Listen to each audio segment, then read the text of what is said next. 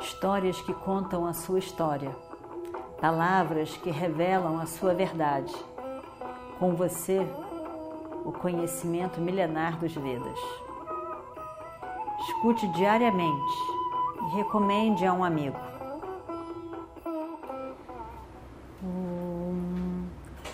Vakratunda Mahakaya Suryakoti Samaprabha Nirvignam Kurume Deva Sarvakaryeshu Sarvada Continuando então a nossa história do Mahabharata. Maya então olha para Krishna esperando que Krishna diga alguma coisa que ele possa fazer. E Krishna para. Aquele momento de Krishna foi muito significativo.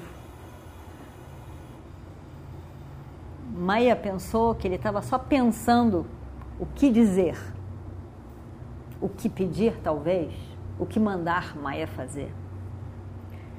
Krishna estava pensando muito, muito mais do que isso.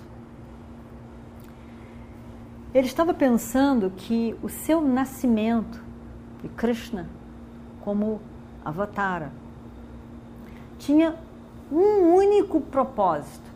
E o único propósito não era ele nascer com Krishna, se divertir, se casar e ter essa vida humana.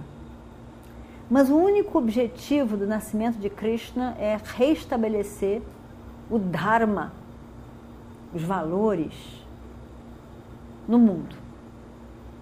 A Mãe Terra tinha pedido incansavelmente para ele de que não aguentava mais os passos daqueles adármicos todos. Aquelas pessoas que não respeitavam a natureza, não respeitavam o outro, que eram que agiam completamente de forma agressiva, mentirosa, falsa, cheio de arrancara, cheio de ego, centrados em si mesmo. Ela não aguentava mais o desrespeito, a desconsideração. E que, por favor,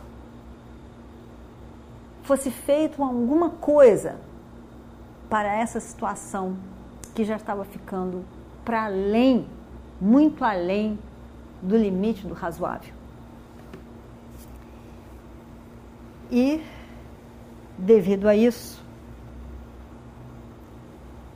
Arjuna e Krishna vieram para esse mundo com uma função muito específica dar uma nova ordem no universo, uma nova ordem do Dharma.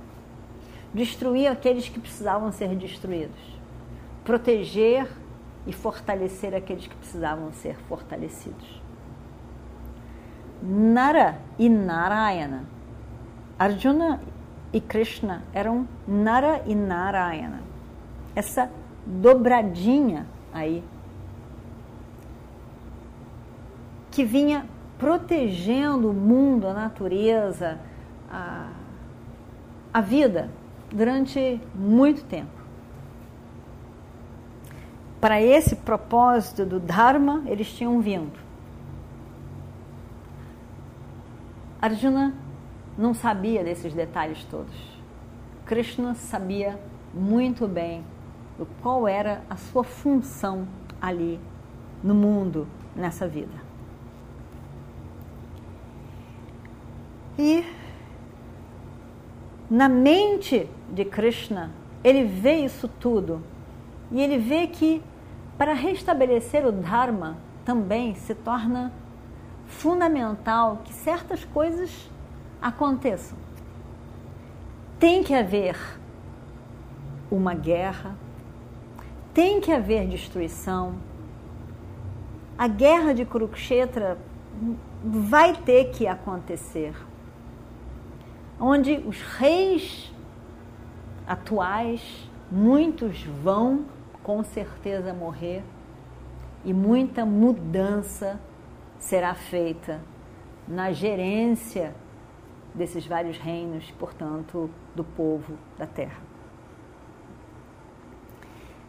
Ele lembra de, de dois atendentes, seus protetores, que são Jaya e Vijaya.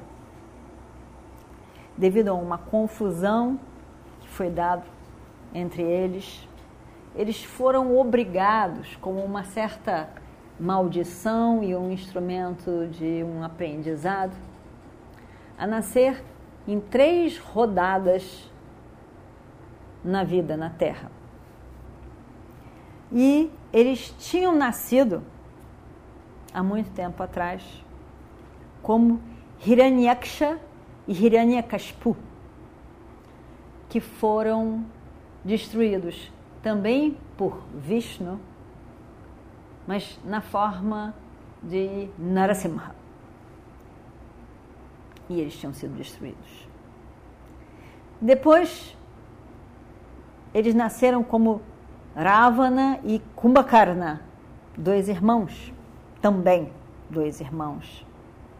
E Ravana foi e Kumbhakarna foram destruídos por Rama. Destruídos. Agora, na sua terceiro nascimento, eles estão na forma de dois reis chamados de Shishupala e Dantavakra. São dois reis dessa época de Arjuna. E Shishupala nasceu com um verdadeiro horror a Krishna e queria destruir todos os templos dirigidos a Krishna, a, reverência, o respeito a Krishna. Ele queria destruir tudo de tudo que tivesse a ver com Krishna, com Vishnu, com Krishna. Então, tínhamos aqui vários, várias pessoas altamente destrutivas, sem conceito de Dharma, que estariam presentes nessa grande guerra de reorganização do universo. Krishna pensa isso tudo. Pensa que a destruição é inevitável. E pensa que não tem jeito, não dá para adiar. Certas coisas têm que acontecer, tem que acontecer. E aí ele resolve então na sua mente de que essa destruição vai começar agora. Não que a guerra vá acontecer agora, mas o pivô disso tudo vai ter início. E Krishna estava ali pensando isso tudo. Pensando o quanto ele sabia que ele tinha esse compromisso.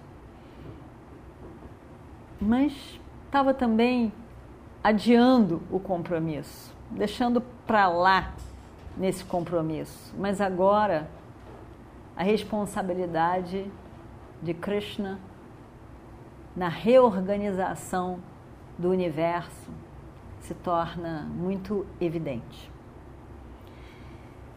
E Krishna então resolve fazer aquilo que ele deveria fazer, que parece tão, tão inocente. Não é nada demais. Krishna tem só que escolher o que você quer que Maya, Asura, faça. Aí ele pensa. Mas, na verdade, de fato, esse foi o novo momento e por isso um novo capítulo. Ele então diz: Maia, todo mundo sabe que você é um grande, um grande arquiteto. E o Destira é muito querido para mim. Eu ficaria muito satisfeita se você construísse um palácio realmente especial para Yudhishthira um sabá, um salão todo, muito original, diferente, incrível, maravilhoso. Se você fizesse isso para Yudhishthira, me daria muita satisfação e também grande satisfação a Arjuna. Por favor, você pode fazer isso. Maia ficou muito feliz com uma oportunidade dessa e um pedido desse. Afinal de contas, ele era um arquiteto. Então, ele faria aquilo facilmente. E se o que ele faz bem agrada a eles, hum, tá tudo ótimo, perfeito. Eles podiam me pedir alguma coisa que eu não sei fazer.